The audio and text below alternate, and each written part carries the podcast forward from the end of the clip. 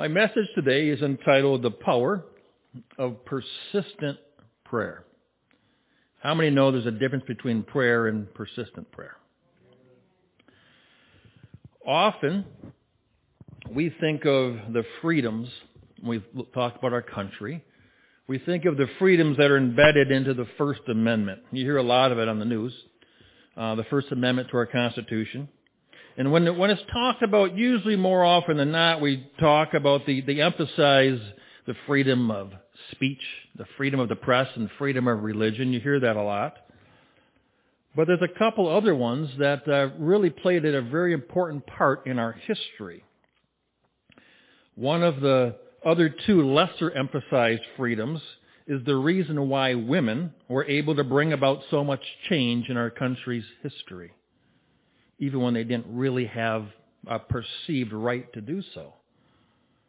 The freedom I'm referring to is the right to petition. A petition is a plea from an individual or a group asking their government or someone else to do something.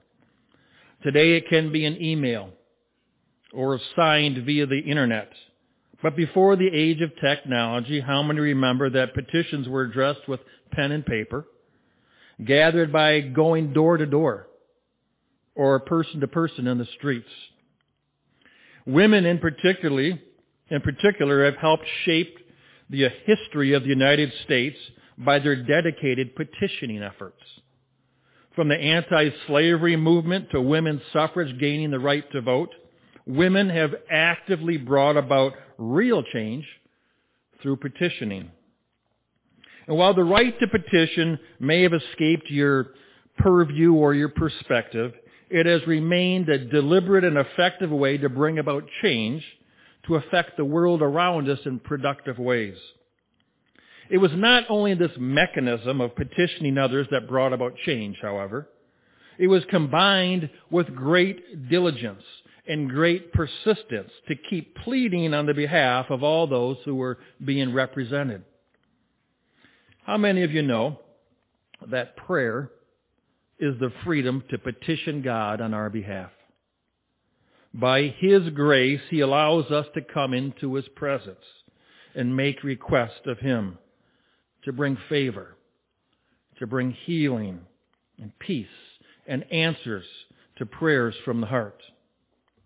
Throughout the Bible, we not only see examples of people offering up prayers to God, but we also see times when certain people were persistent in seeking God, even when, and especially when, there appeared no clear reason to hope and no evidence that things were changing or that they would change. Yet that is the power of persistent prayer. We see this in our memory verse for today, 2 Corinthians 5, verse 7. For we walk by faith and not by sight. A great remember that all of us, even though it's become just a cliche verse for us, we need to continue to understand and live that we walk by faith and not by sight, no matter how bad things are. We walk by faith and not by sight. Persistent prayer intentionally chooses to believe God in the face of despair when things all around us seem impossible. A great example of this is Elijah. When he prayed for God to end a three year drought and to bring rain upon the land. His persistency in prayer continued even when there were no signs that the weather was changing or that any of his multiple prayers were being answered. And yet he persistently prayed and sought God. The key to persistent prayer is a willingness to spend so much time in communion with God through everyday prayer and meditations that you clearly know His voice and you understand His will. Jesus highlighted this same truth when He talked about His Father's will. In the Gospel of John, chapter 5, verse 19, Jesus answered and said to them, Most assuredly, I say to you, the Son can do nothing of himself but what he sees the Father do. For whatever he does, the Son also does in like manner. See, because Jesus was in constant communion with God the Father, he could see by faith what his Father desired to do. This is the same thing that great prayer warriors are able to do because they are in constant communion with God.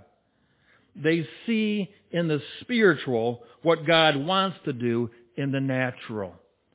That's why they persist. So that even when it seems impossible in the natural, when everyone's speaking against it, there's no evidence that things are changing. They keep pressing into God and believing God's will.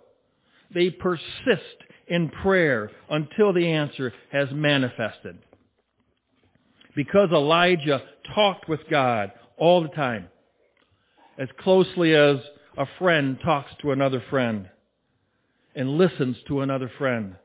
Elijah could envision what God desired, desired to do before it happened in the natural. Immediately following Elijah's mountaintop victory on the top of Mount Carmel, a victory over the false prophets of Baal, Elijah began his persistent prayer for rain. We pick it up in 1 Kings chapter 18 verse 41. Then Elijah said to Ahab, King Ahab, Go up and eat and drink, for there is the sound of an abundance of rain. You see, by faith, Elijah could not only see God bringing rain upon the land, he could also hear the sound of an abundance of rain. Now, this does not mean he could hear thunder in the distance. There were no thunder there was no thunderclouds, there was no rain, there was no sound of rain, but by his faith he could hear the sound of an abundance of rain. At the time that Elijah made this statement, there was not a single cloud in the sky. And no reason in the natural to believe that it was about to rain even a drop, let alone in abundance. Verse 42. So Ahab went up to eat and drink, and Elijah went up to the top of Carmel. Then he bowed down on the ground and put his face between his knees. Elijah spent some serious time with God, blocking out all distractions, getting away from all the naysayers and the doubters so that he could diligently seek the Lord. It's a lesson for us on persistent prayer. After a while in prayer, he asked the servant to go look for some evidence to see if his prayer was being answered yet. Verse 43. And Elijah said to the servant, Go up now and look towards the sea. So he went up and looked and said, There's nothing. And seven times he said, Go again. Go again. Go look again. His servant checked and came back to report that there was nothing, absolutely nothing to confirm that God was answering his prayer to bring rain. And yet these reports of no confirmation in the natural did not deter Elijah in the least. He continued to pray earnestly and kept asking his servant to go and look for any signs of rain. Now remember, it hadn't rained for three whole years at this point.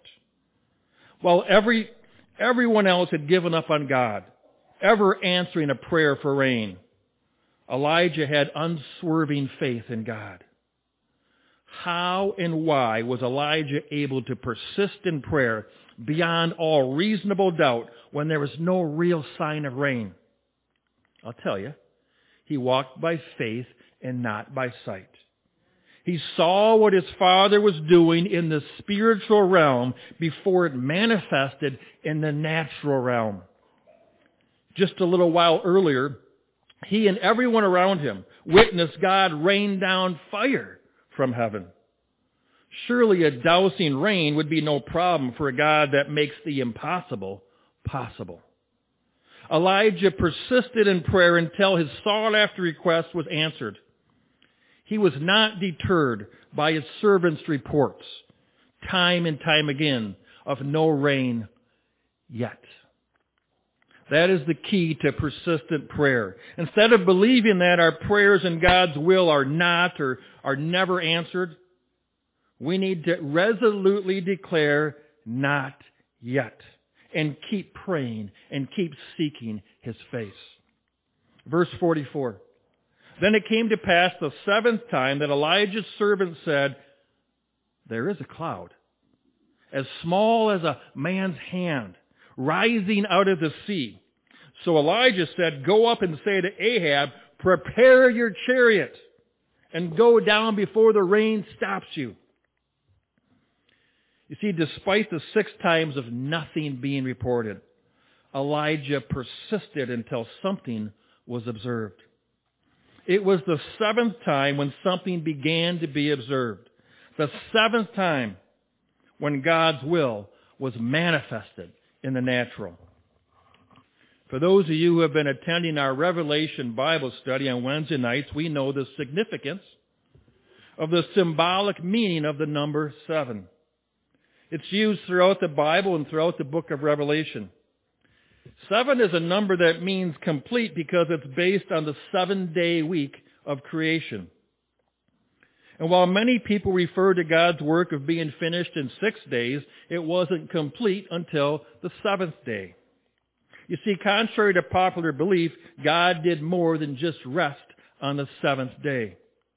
Genesis 2 verse 2. And on the seventh day, God ended his work which he had done, and he rested on the seventh day from his work which he had done. I know what you're thinking. Our pastor's nuts. It just says that's what he did. He rested on the seventh day. This is where many people draw that conclusion. Then they say that all God did was rest on the seventh day. But you have to read the rest of the story. That's the danger in taking one verse out and building the whole foundation on it. We need to read our verses in context. Genesis 2 verse 3, the very next verse. Then God blessed the seventh day and sanctified it, because in it he rested from all his work which God had created and made. God blessed the day and he sanctified it. That means he set it apart. He made it holy. He made that day holy. Creation wasn't complete until it was set apart, until it was sanctified, and until it was made holy. That's why the number seven is so prevalent in the Bible. It serves as a symbol of completion and sanctification by God Himself. Just like when you come to Jesus and you accept Jesus as your Lord and Savior, it's not the end as you continue to persist to seek God, God sanctifies you. He sets you apart from the world.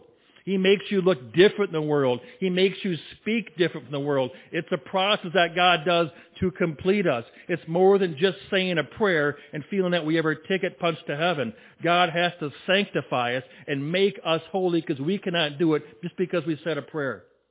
God sanctifies us and sets us apart. That's what he did with his creation. That's why the number seven is so important, meaning completion. This is why we see Elijah praying seven times until the prayer is manifested. Now understand that seven is not a magic formula like some churches or some people would tell you. If you just pray seven times, you'll get what you wish. You ever seen those crazy things on Facebook? Pray this prayer and you'll get what you want. And if you don't share it, you're not going to get it. So you feel guilty to share it. I, I delete that stuff every time I see it. That's nonsense. God did not give us a magic formula. He gave us Himself because He loves us and He sanctifies us to complete us.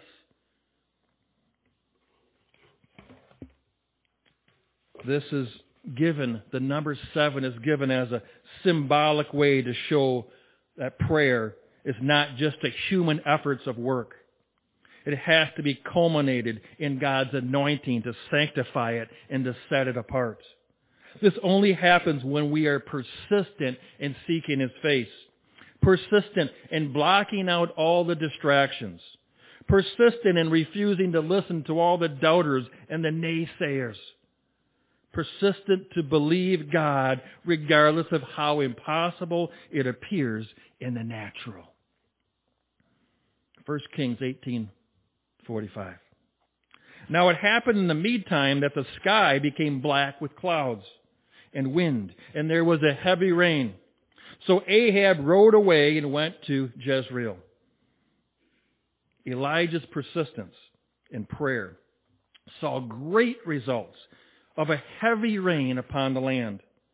His life story is given to us to demonstrate how to persistently petition God by faith. Why do I bring this topic up today? It's because of the many faithful and persistent prayer warriors who have impacted the kingdom of God for centuries. And most all of it has, this has been done behind the scenes with very little acknowledgement or credit given to them. What I'm referring to is the world shaking and changing power of a praying mother. So many great men and women of God have been, been, delivered from the pit of hell and the grasp of the enemy only to be delivered from darkness, rescued and redeemed by the Lord Jesus Christ and walk in their anointed calling because their mothers and their grandmothers never gave up on them. Amen? No matter how bad things were. No matter how hopeless it seemed. No matter how distant they seemed to be from God, praying mothers have exemplified persistence to the nth degree and have never given up on their prodigal children. Countless nights on their knees, beside their beds, and in their chairs, interceding for their kids, have brought so many life changing results. And yet, very few are ever acknowledged for their service. But that is the power and love of a praying mother. They don't do it for the fanfare. They don't do it for the thanks, for the attention, or for the credit. They unselfishly do it for us, every one of us. It's not just the evangelist or the preacher or the worship leader or the Sunday school teacher that helps lead a child to Christ. In so many instances, the reason why that child was even open to God or in a place to receive the Lord is because a praying mother never gave up. No matter how bad it seemed, how impossible it seemed, they never gave up. They persisted beyond all reason to hope. And they never left their post until God answered her prayer and saved her child. It's why I'm here today. Growing up, I was a heathen, a party animal, a constant headache and source of worry for my mom. But her love for me is one of the biggest reasons why God kept me safe and turned my life around. The second reason why I'm here today, as a man of God behind this pulpit, is because of my wife, Nancy who never stopped praying for me as well. When we were married, she was a born again Christian. I was not. I grew up in a traditional church setting, but never had a personal relationship with Jesus. But my wife, through eyes of faith, because we walk by faith and not by sight, my wife saw something in me way before I did. And even though I was rebellious and downright crazy, running into the world, my wife persistently prayed for me. Now, I didn't know at the time, because that was all about me. Now, even she will tell you that she never expected me to become a pastor.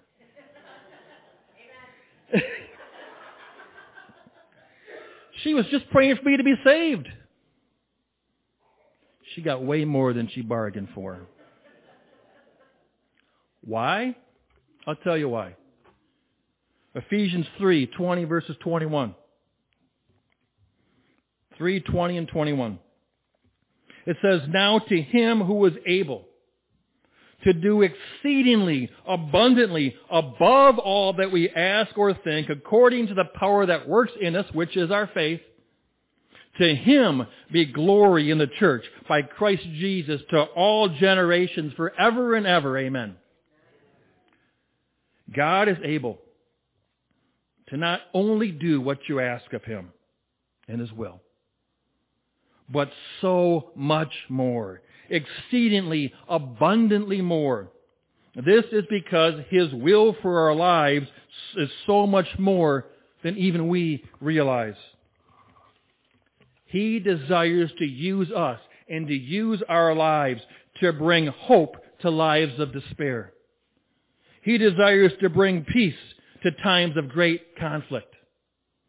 He desires to use us to bring understanding to groups of confusion and to bring light to the world, this world of great darkness, where it seems impossible, and yet God wants to use every one of us for His glory, because He is able to do exceedingly greatly above all that we could ask or think. These are the things that persistent praying mothers believe by faith for their children. They don't buy into the world's lies or the world's judgment that their children will not change. Thank God for that. Even when their own children don't believe in themselves and walk around in condemnation and guilt and shame, they don't buy into that.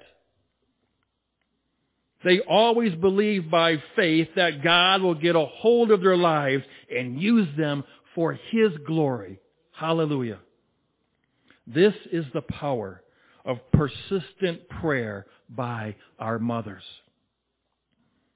Behind every story of a wayward prodigal son that comes back home and turns to Jesus, there is always a parent on his or her knees somewhere praying for that child.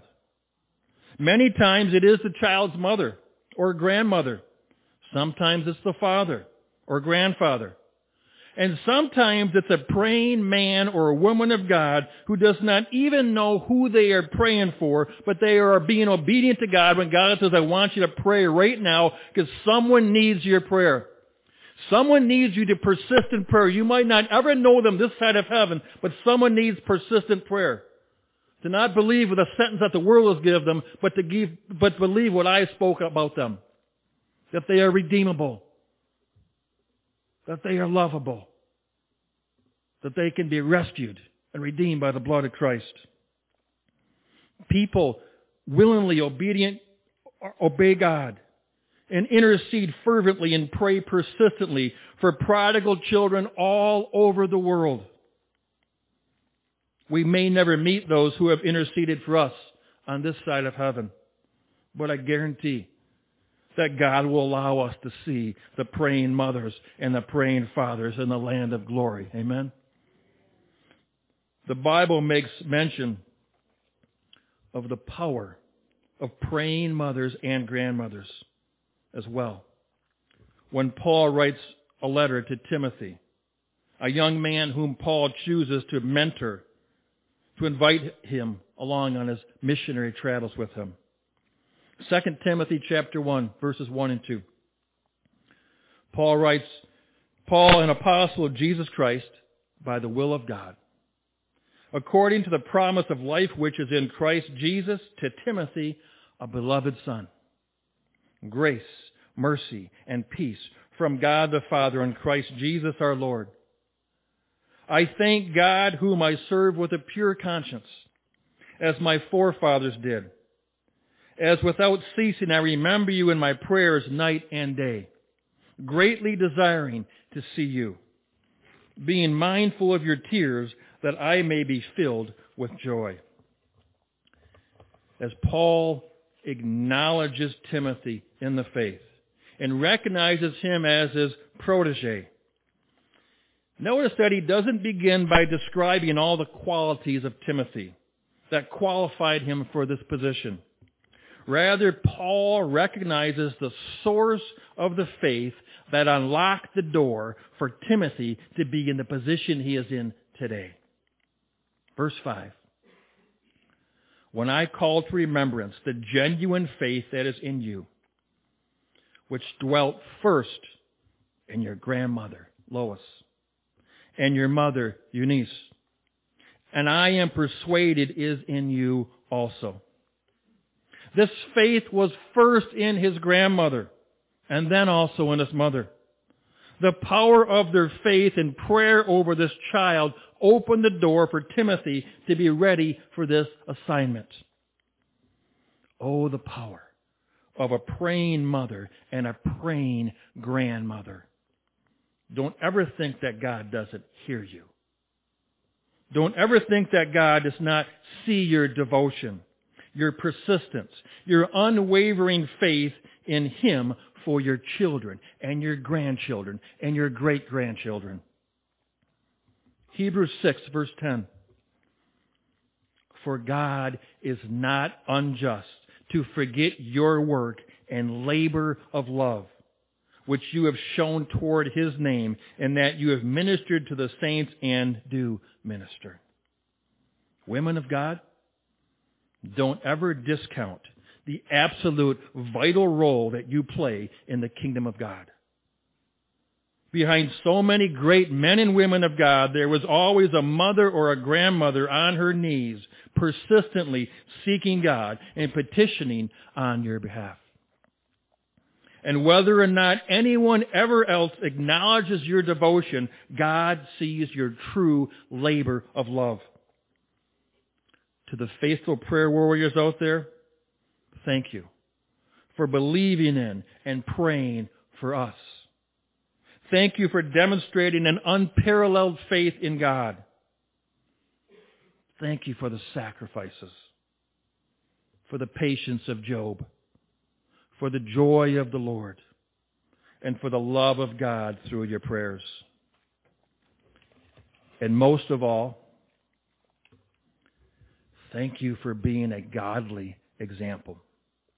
For all who are still looking for the light of the world in the face of Jesus.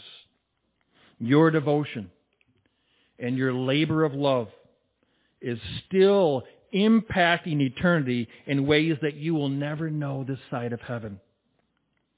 In fact, the Word of God recognizes your devotion and labor of love, calling your life's devotion of prayer as an example for the rest of us. Hebrews 6, 11, and 12.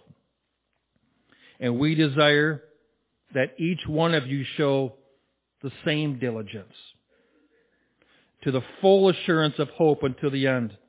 That you do not become sluggish, but imitate those through faith and patience inherit the promises. Our example is the praying mothers and the praying grandmothers who have never given up hope, who have walked by faith and not by sight, no matter what the world speaks about their children, no matter what everyone else speaks, they don't buy it. They listen to the King. They know His voice. They follow His voice. And they persist beyond all reasonable doubt until what's believed in the spiritual manifests in the natural. By faith and patience, our praying mothers and praying grandmothers have received the promises of children from every tribe and nation turning back to God, being rescued from the world, being forgiven, restored, made whole, and set apart and redeemed for God's kingdom. Oh, the power of persistent prayer. Oh, the love of a mother, a great woman of God. Heavenly Father, we thank you for your word. We thank you for the power of your word. We thank you for the gift of our mothers this day. May we see that example, Lord God, and have that faith that moves mountains, that shakes the foundations, that brings the prodigal children home that makes it possible to believe that there's light that can penetrate that darkness for your glory. Help us to know who you are to each one of us, that we can give you all the glory. In Jesus' precious name we pray. Amen.